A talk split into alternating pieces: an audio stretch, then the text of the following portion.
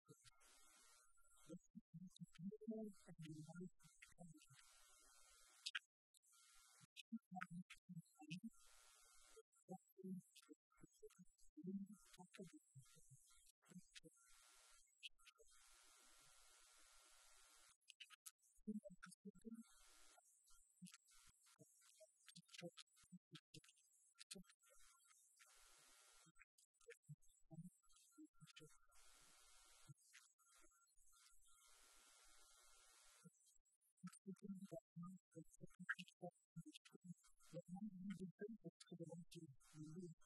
And how do you do things to relieve the